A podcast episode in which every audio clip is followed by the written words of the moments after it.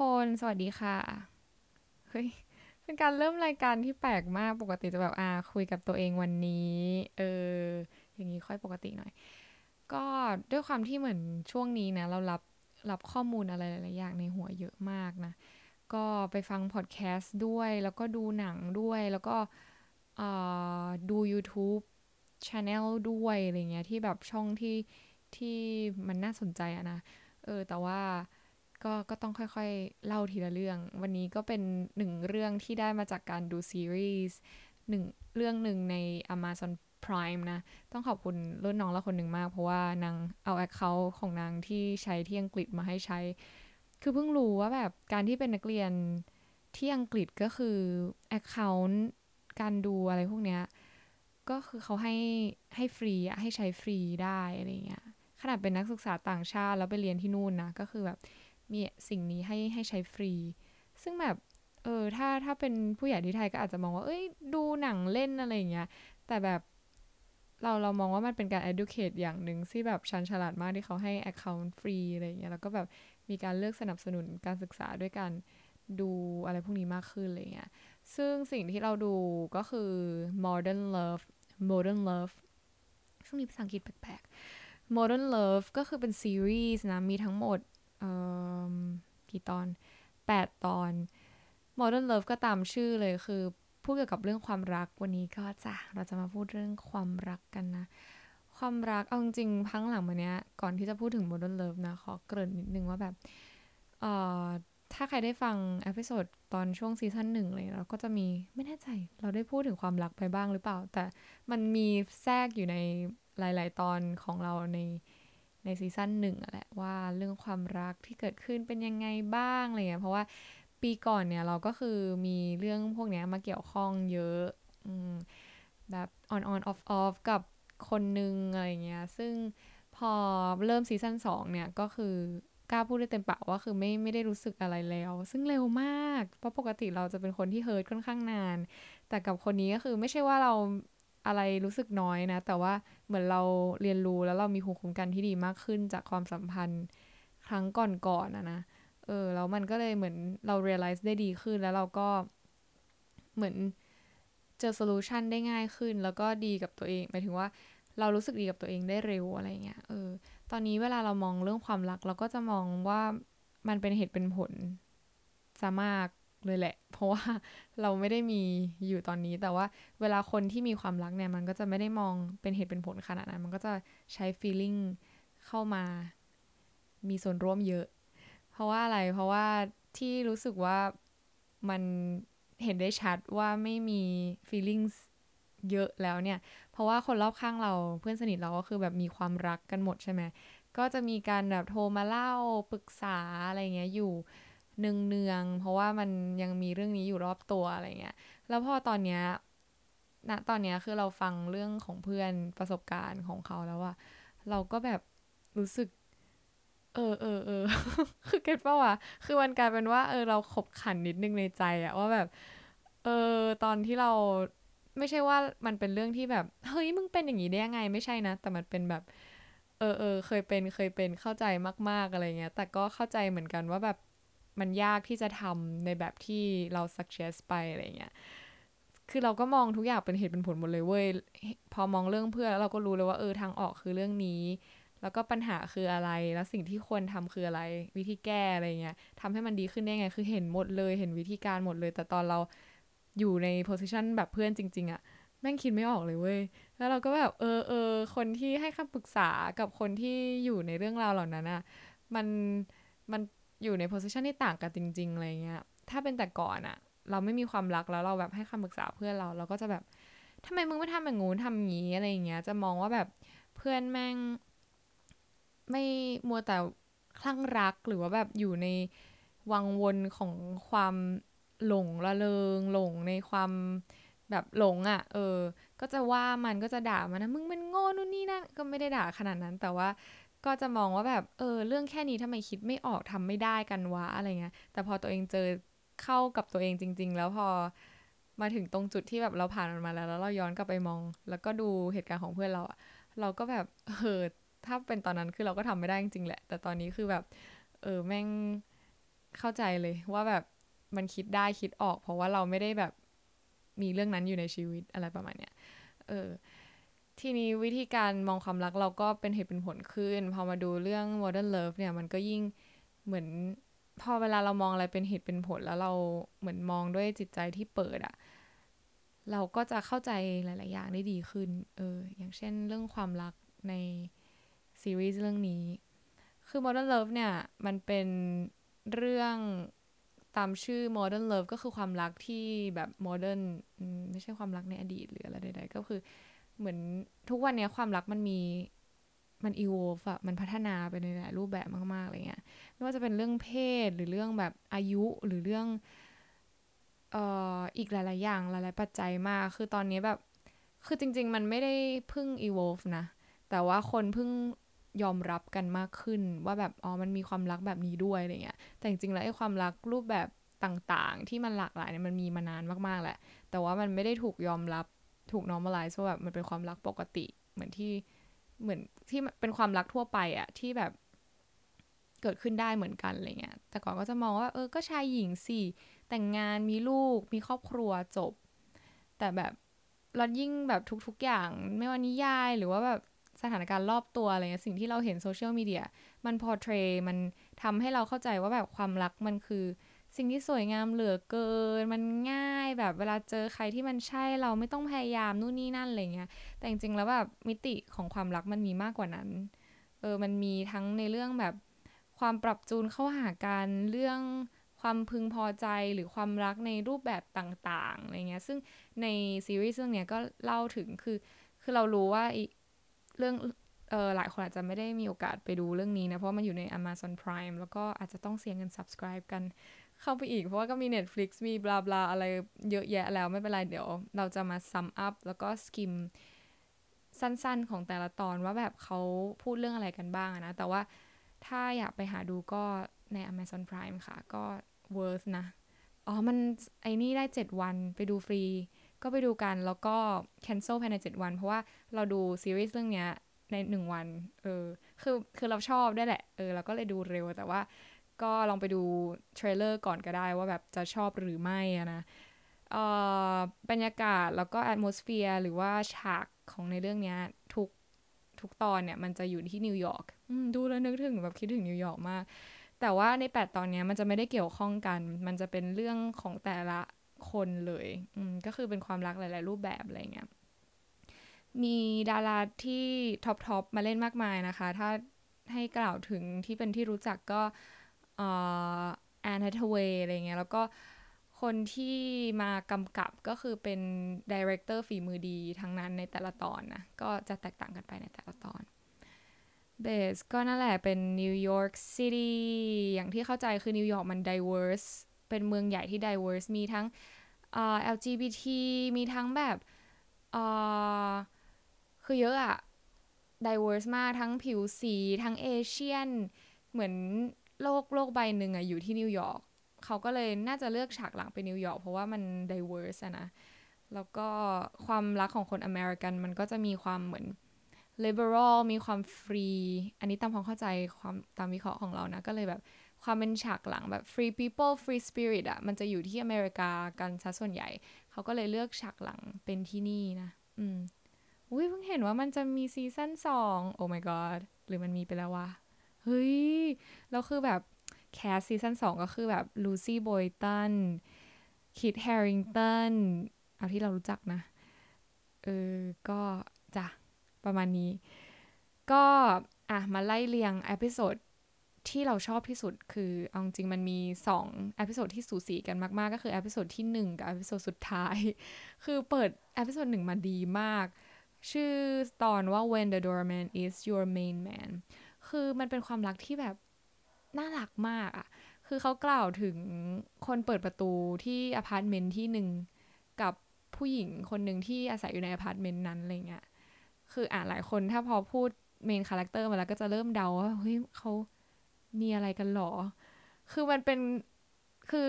มันทำให้เห็นว่าอะไรรู้ปะมันทำให้เห็นว่าเรามองความรักเป็นรูปแบบเดียวอะ เป็นเส้นตรงว่าแบบ ถ้าเป็นความรักปุ๊บมันคือชายหญิง แต่ความรักในเรื่องเนี้ย episode หนึ่งมันไม่ใช่ มันเป็นชายหญิงก็จริง แต่มันไม่ใช่รูปแบบของ lovers เออ คือ doorman เนี่ยเขาเป็นเหมือนคนพิทักษ์หมายถึงพูดพูดซะดูเป็น fictionคือเป็นคนดูแลแล้วก็เปิดประตูอะไรเงี้ยนะ เออ แบบตะเบะอยู่หน้าประตูอะไรเงี้ย ซึ่งเขามี special bound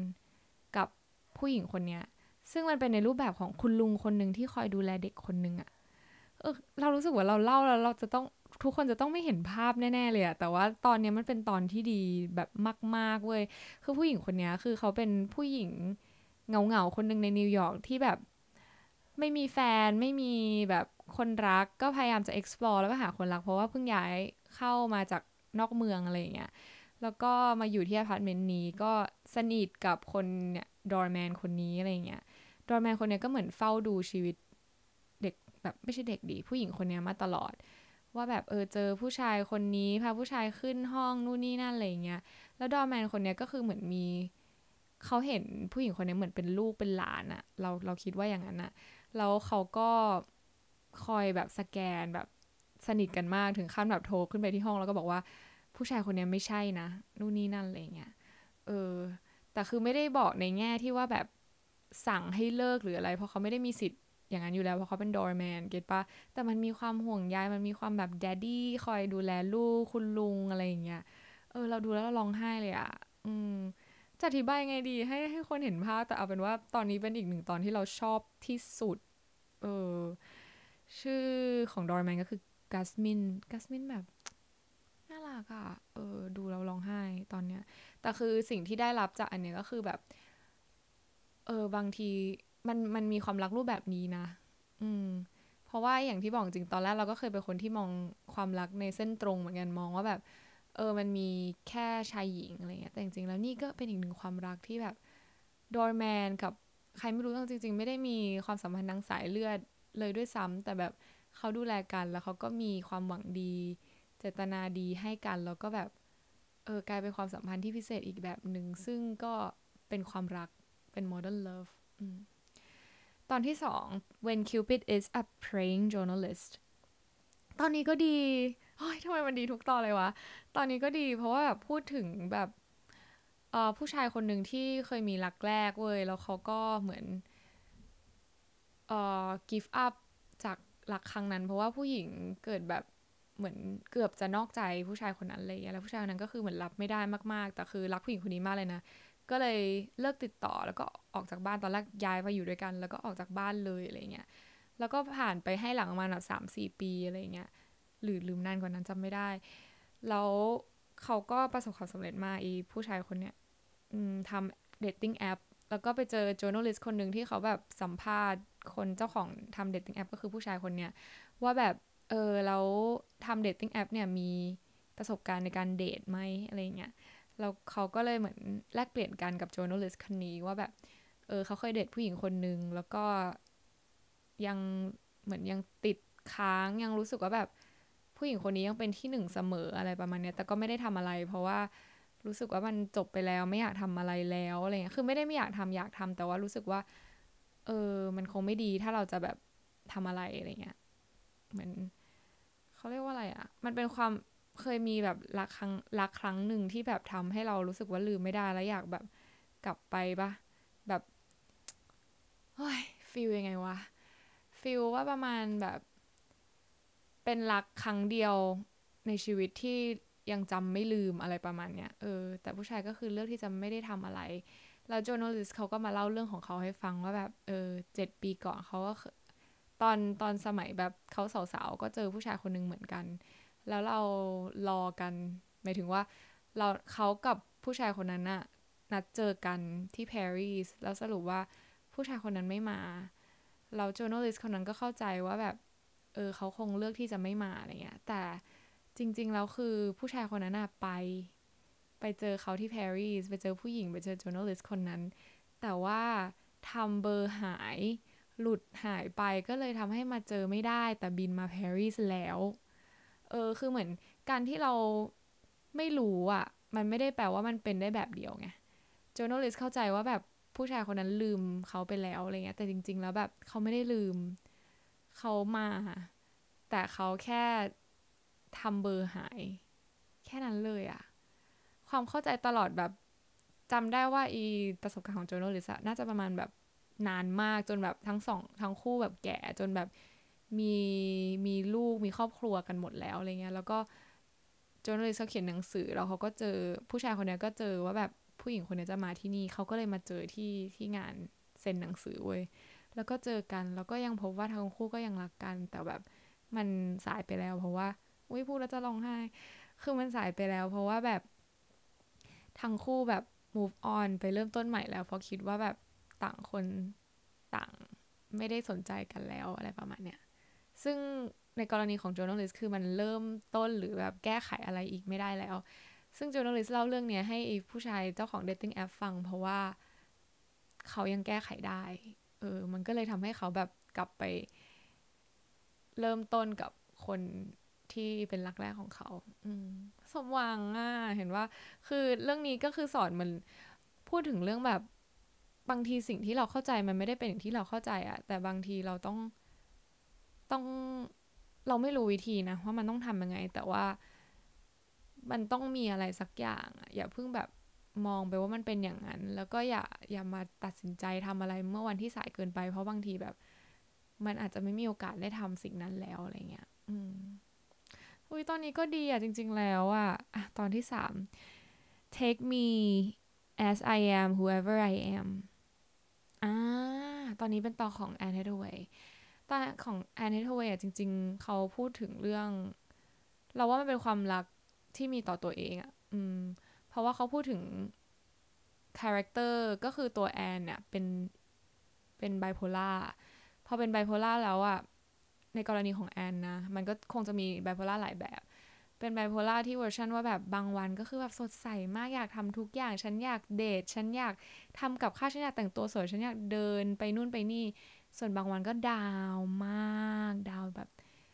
คือคนที่เดทอยู่ก็คืองงว่าแบบเออเป็นอะไรอะไรประมาณเนี้ยแล้วตัวแอนในเรื่องเนี่ยก็คือไม่กล้าบอกใครว่าเขาเป็นไบโพล่าเพราะเขารู้สึกว่าแบบมันเป็น vulnerable things ในตัวเขาอะไรเงี้ย เป็นเรื่องที่แบบไม่ควรบอก เพราะถ้าบอกแล้วทุกคนก็จะแบบ judge หรือตัดสินว่าแบบ เอาอีนี่แบบบ้าไปเองแบบ เขาเรียกว่าอะไรแบบแพนิคหรือว่าแบบคิดไปเองที่แบบเป็นอย่างนี้อะไรเงี้ยคนคนเราไม่รู้สังคมไทยเดี๋ยวนี้ก็คือเปิดกว้างในเรื่องของโรคที่เกิดจากเออเขาเรียกว่าอะไรนะ สมองกันมากขึ้นเนาะเออแต่ถ้าเป็นแต่ก่อนคนก็อาจจะจัดคนเหล่านี้ว่าแบบ เออแบบ emotional นู่นนี่นั่นอะไรเงี้ยซึ่งตัวแอนในเรื่องก็คือคงจะกลัวจัดออกมาอะไรเงี้ยซึ่งสุดท้ายอะ เขาก็ตัดสินใจที่จะบอกคนรอบข้างว่าตัวเขาเป็นไบโพล่าแล้วการที่เราบอกใครสักคนหนึ่งเหมือนการโชว์ vulnerability อะว่าแบบฉันมีข้อเสียฉันมีสิ่งที่ไม่เพอร์เฟกในเรื่องนี้นะอะไรอย่างเงี้ย มันก็เลยทำให้เราตัวเราเองเหมือนกันยอมรับในสิ่งที่เราบอกคนอื่นด้วยอะเออ บางทีแบบ การบอกมันก็ทำให้เรายอมรับในตัวเอง แล้วก็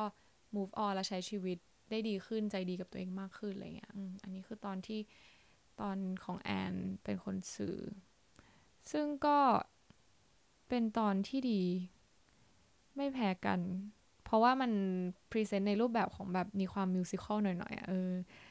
อาจจะแบบเราตัวแอนก็คือร้องเพลง เพราะอืมน่าดูสีสันสวยงามมากตอนนี้ ตอนที่สี่นี่ฉันพูดยาวไปหรือเปล่าเนี่ย rallying to keep the games to keep the game alive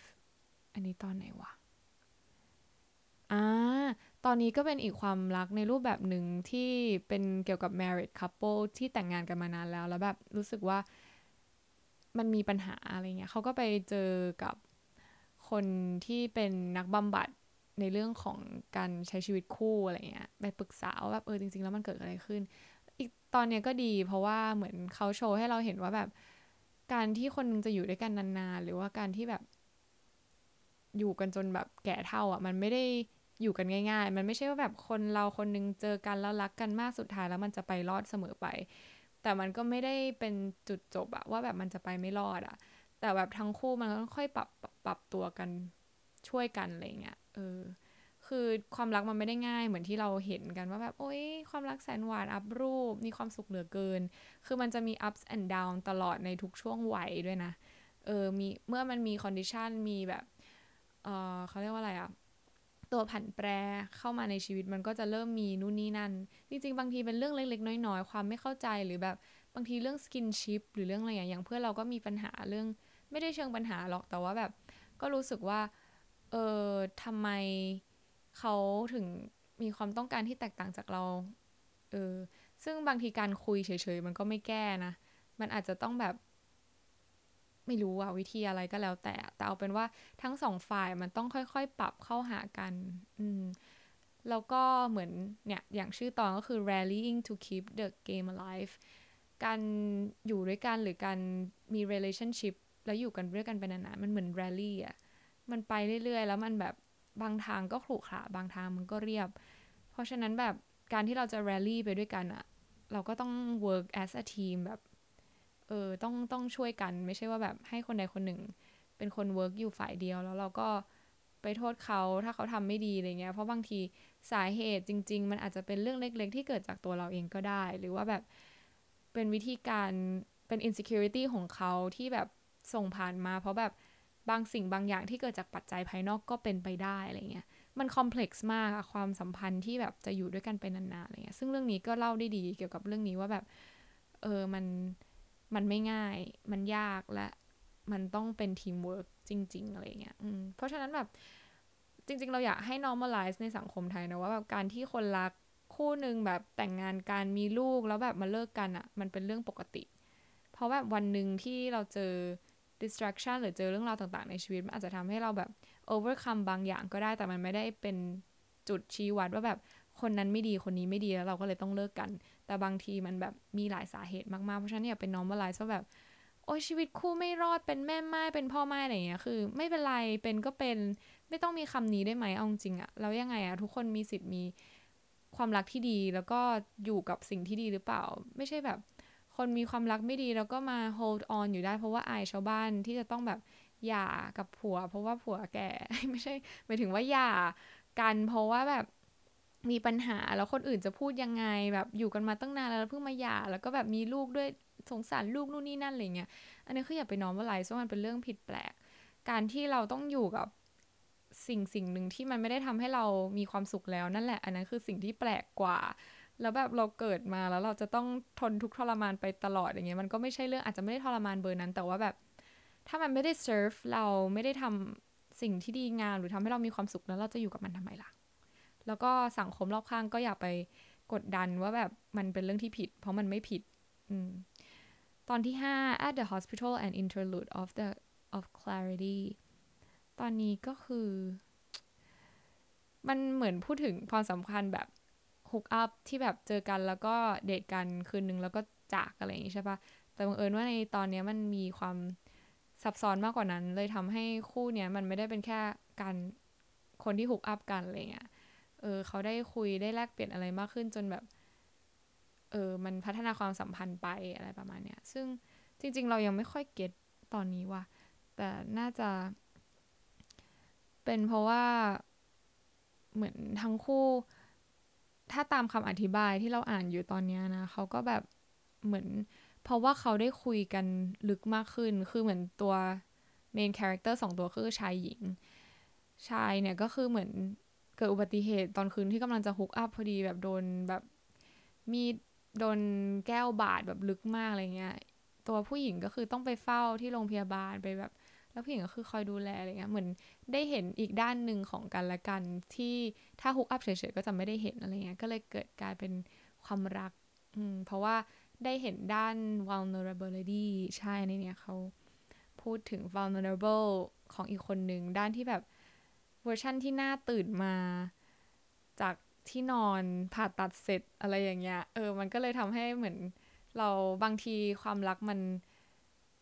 มันคือแบบการยอมรับในด้านที่ไม่เพอร์เฟกของอีกคนหนึ่งอะไรเงี้ย ซึ่งเวลาเราฮุกอัพหรือเราเจอคนคนหนึ่งแบบคืนเดียวเราไม่มีทางรู้เรื่องพวกเนี้ย เออ มันก็เลยบางทีมันก็ยากถ้าเราจะแอดซูว่ามันเป็นความรักอะไรเงี้ย แต่ว่ามันก็อย่างที่บอกคือ modern love มันมีได้หลายแบบ แต่ในกรณีนี้ก็คือแบบ เขาได้เห็น vulnerable things ของอีกคนหนึ่งก็เลยทำให้แบบ เออเข้าใจกันแล้วก็เกิดเป็นความรักขึ้น ตอนที่ 6 so he looked like that it was just dinner right เออ ตอนนี้เป็นความรักที่น่าสนใจมาก ถ้าแบบหลายคนดูก็อาจจะแบบ เฮ้ย คน คนไทยแหละมั้ง เออ ดูแล้วก็แบบ เฮ้ย อะไรอย่างเงี้ย แต่ว่า แล้วก็เป็นอีกตอนที่น่าสนใจแล้วก็ดีใจที่เขาทำขึ้นมา เพราะว่ามัน พูดเกี่ยวกับเรื่องเด็กคนหนึ่งเด็กแบบประมาณ 20 ต้นๆเพิ่งเรียนจบ กับคนแบบอายุแบบ 60 50 อะไรอย่างเงี้ยเออ คือด้วยความที่เด็กคนนี้มีเหมือน insecurity เพราะว่าแบบพ่อแม่อยากกันไม่ได้อยู่กับพ่อแล้วอะไรเงี้ยแล้วก็มาเจอผู้ชายคนนี้ซึ่งเป็นบอสในบริษัท 50อะไรเงี้ยเออแล้วเหมือนผู้หญิงคนนี้ก็รู้สึกแบบชอบ อืม แต่ว่า ชอบในที่นี้คือตอนแรกในในในซีรีส์เขาก็ไม่ได้เฉลยว่ามันชอบในแนวไหนอะไรเงี้ยแต่ว่าแบบชอบรู้สึกแบบมีเสน่ห์แบบผมสีเกรย์ของเขามันแบบช่างดูดีอะไรประมาณเนี้ยแล้วก็มีแบบไปกินข้าวกันไปไปเขาเรียกว่าอะไรไปส่วนสาธารณะอะไรอย่างงี้ด้วยกันอะไรเงี้ยก็คือมีดูมันเป็นมากกว่ามากกว่าความสัมพันธ์ปกติอะไรเงี้ย ซึ่งถ้าคนมองในไทยก็อาจจะแบบอ้า แบบกินเด็กหรืออะไรเงี้ยใช่ไหมแต่จริง ๆ แล้วแบบตัวเด็กผู้หญิงคนนี้เขามี insecurity อย่างที่บอกในเรื่องครอบครัวเขาก็เลยแบบรู้สึกอยากต้องการความรักจากคุณพ่ออะเออแล้วซึ่งตัวคนนี้ทำให้เขารู้สึก attract ในใน energy ความเป็นคุณพ่อก็เลยแบบรู้สึกว่าอยากอยู่ด้วยอยากใกล้ชิด อยากให้คนนี้แบบมา encourage เขาอยากให้แบบเขาชมว่าเราเก่งแบบที่พ่อเพื่อนของเขาแบบชมบ้างอะไรประมาณเนี้ย เออแต่ตัวคนผู้ชายเนี่ยเขาก็ assume แล้วก็ตีความในความสัมพันธ์นั้นผิดไป ตีความว่าเออผู้หญิงคนนี้จะต้องแบบพิศวะเขาในแง่ lovers แน่เลยอะไรเงี้ยก็เลยแบบทำบางอย่างเออพยายามจูบเด็กผู้หญิงคนนี้อะไรเงี้ยเด็กผู้หญิงคนนี้ก็แบบรีบพละออกเลยว่าแบบไม่ใช่นะแบบมันไม่ใช่อย่างนั้นนะในสิ่งที่ฉันคิดอะไรเงี้ยเพราะว่าฉันขาดความรักจากพ่อต่างหาก ฉันก็เลยแบบชอบที่จะอยู่กับคุณ แต่มันไม่ใช่เป็นเพราะว่า ฉันอยากได้คุณมาแบบในเวอร์ชันนั้นอะไรเงี้ยซึ่งคนตัวผู้ชายเขาก็อายุมากแล้ว เขาก็มีความเหงา มีอะไรอย่างนี้ใช่ไหมเออ มันก็เลยแบบเหมือนปนๆจนทำให้เข้าใจผิดอะไรประมาณนี้ซึ่งนี่ก็เป็นความรักอีกรูปแบบหนึ่งถ้าแบบคนมองผิวเผินก็จะคิดว่า d ดดดี้อะไรพ่อค่ะนู่นนี่นั่นอย่างเดียวแต่จริงๆแล้วมันอาจจะมีความรักในเวอร์ชันที่ว่า เราอยากอยู่ใกล้กับคนนี้เพราะเรารู้สึกอบอุ่น แค่นั้นก็ได้ก็เป็นอีก แบบของความรักเหมือนกัน เออ ตอนนี้ก็ดี ตอนที่เจ็ด hers was a world of one อันนี้คือตอนอ่าก็คือแบบเป็นตอนนี้เป็นตอนเกย์ก็น่ารักเหมือนกัน เออ ตอนนี้ชอบชอบอีกชอบทุกตอนแหละ ตอนนี้คือคือเป็นคู่เกย์ที่ก็คืออย่างเกย์ก็คือมีลูกไม่ได้ใช่ไหมแต่ว่าคู่เนี้ยเขาอยากมีลูกมาก เขาก็เลยแบบจะ adopt adopt เด็กอะไรเงี้ย แต่ทีนี้เขาก็พยายามหาอะไรเงี้ย แต่ก็ไม่มีเด็กคนไหนให้ adopt เลย ก็จนมาเจอคุณแม่คนหนึ่งเป็น homeless ที่ท้อง เพราะว่าไปเก็ตไหม homeless บางที เขาก็เหมือนท้องโดยไม่ได้ตั้งใจอะไรเงี้ย เออ เขาก็เลยโอเคอะทำคอนแทคกันว่าฉันจะเธอคลอดลูกแล้วเดี๋ยวฉันจะเอาลูกเธอมาเป็นลูกฉันนะอะไรเงี้ยคู่เกย์ก็ทำอะไรเงี้ยแล้วคือ ถ้าเรามองจากการที่เตยเล่าแค่นี้ก็จะมองว่าเออแม่คนนี้ดูแบบไม่มีความรับผิดชอบเลยเนาะแบบเออไปมีอะไรกับใครแล้วก็แบบท้องเนี่ยท้องแบบโดยไม่รู้พ่อด้วยซ้ำนู่นนี่นั่นอะไรเงี้ยแล้วก็แถมจะเอาลูกมาให้คนอื่นเลี้ยงอีกอะไรเงี้ยคือตอนที่โฮมเลสคนนั้นแบบมาเจอคู่เกย์สองคนนี้นก็บอกว่าเออฉันแบบเธอฉันเป็นคนที่อยู่กับที่ไม่ได้ ฉันเลี้ยงลูกไม่ได้แน่ๆแบบฉันต้องให้คนมา adopt ดีกว่า ฉันเลี้ยงลูกเองไม่ได้จริง ๆ ฉันก็เลยจะต้องแบบ ให้ให้คนอื่นเลี้ยงแทนเลยอะซึ่งเอออย่างที่ตอนแรกบอกอาจจะตีความไปว่าเออคนนี้ดูไม่มีความรับผิดชอบเอาซะเลยอืมแต่ในหนังเรื่องเนี้ยก็เล่าในอีกมุมหนึ่งของโฮมเลสคนนี้ว่าแบบ จริง ๆ แล้วมันไม่ใช่ว่าเขาแบบอยากทิ้งลูกหรือว่าไม่รักลูก หรือไม่มีความสัญชาตญาณความเป็นแม่ หรือว่าแบบมีความสุขกับชีวิตจนแบบ ไม่ได้มองเด็กเด็กคนนึงเป็นเออเขาเรียกว่าอะไรเป็นลูกอะ แต่จริงๆแล้วเบื้องหลังเบื้องลึกก็คือแบบ เออเขาท้องแล้วเขาก็มีลูกแล้วเขาก็รักลูกเขาก็อยากเลี้ยงลูกเอง แต่ด้วยไลฟ์สไตล์ด้วยแบบสิ่งที่เขามีมันไม่สามารถแบบเซิร์ฟให้เด็กคนนี้แบบเติบโตอย่างมีคุณภาพได้ เขาก็เลยเลือกที่จะให้ลูกของเขาแบบถูก adopt โดยคนที่แบบสามารถเลี้ยงดูลูกคนนั้นได้อย่างมีคุณภาพจริง ๆ อะไรเงี้ย เออ ซึ่งแบบจะร้องไห้ ก็เป็นอีกหนึ่งมุมที่ว่าแบบ บางทีเราตีความด้านเดียวอะจริง ๆ ทุกเรื่องในเรื่อง modern love อะเรามองมุมมองในด้านเดียวเกินไป เรื่องความรักมันมีหลายมิติมากกว่านั้นจริง ๆ อะไรเงี้ยซึ่งเราเข้าใจแหละบางทีเรามีความรักเราอยู่ในวังวนของความรักเราอาจจะไม่ได้มองเป็นเหตุเป็นผลได้ขนาดนี้ แต่แบบเตยถอยออกมาแล้วเตยเห็นว่าแบบเออมันมีหลายแง่มุมที่น่าสนใจมากๆ บางคนอาจจะแบบถ้าผ่านมาได้ฟังก็อาจจะได้มองเห็นอีกหลาย ๆ มุมมากขึ้น แล้วก็มีมีความรักที่ดีกันมากขึ้นอะไรอย่างนี้ ตอนสุดท้ายตอนสุดท้าย the rest grows sweeter near its final lap โอ้ยตอนนี้คือแบบน่ารักมากคือเป็นชัดเจนว่าเป็นความรักของคนสูงอายุ หลายคนจะมองว่าคนสูงอายุ ไม่มีไม่มีสิทธิ์มีความรักอะเรารู้สึกว่าในสเตอริโอไทป์ในความคิดของทุกคนก็จะมองว่าแบบคนสูงอายุคือคนแก่ คนแก่คือไม่มีความต้องการใด ๆ แล้ววันๆก็แบบถักโครเชต์นั่งอยู่ในสถานรับเลี้ยงคนชราแบบเซ็กซ์หรือแบบ ความสัมพันธ์หรือว่า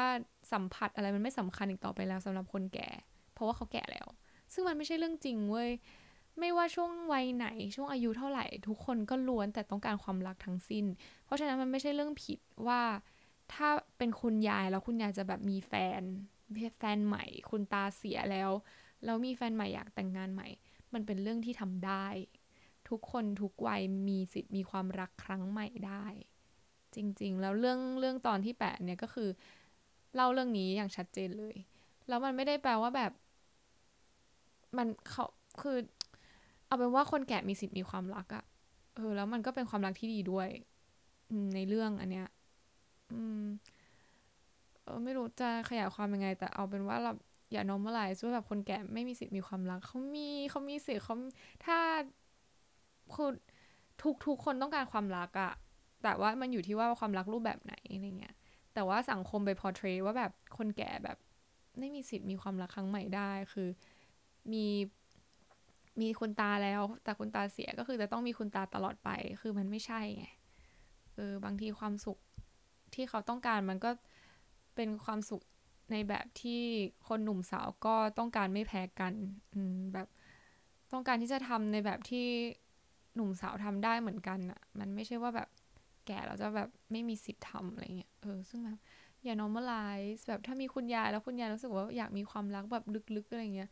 ก็ support คุณยาย support คุณตา support คุณปู่คุณย่าว่าแบบ เออ มันไม่ผิดเลยที่เราจะแบบได้เจอความรักเล็กๆ ในบั้นปลายของชีวิตของตัวเองบ้างอะไรเงี้ยจะร้องไห้นั่นแหละ อันนี้ก็คือซีรีส์ Modern Love นะ คือเป็นเป็นแปดตอนที่อิ่มอิ่มเอมมากๆ แล้วก็ชอบมากๆ ดีใจที่ทำซีซั่นสอง แต่ว่ามันพับลิชหรือยังไม่แน่ใจ โอเค พอแค่นี้นะคะ ในเรื่องของความรักของปากของคอ เจอกัน บาย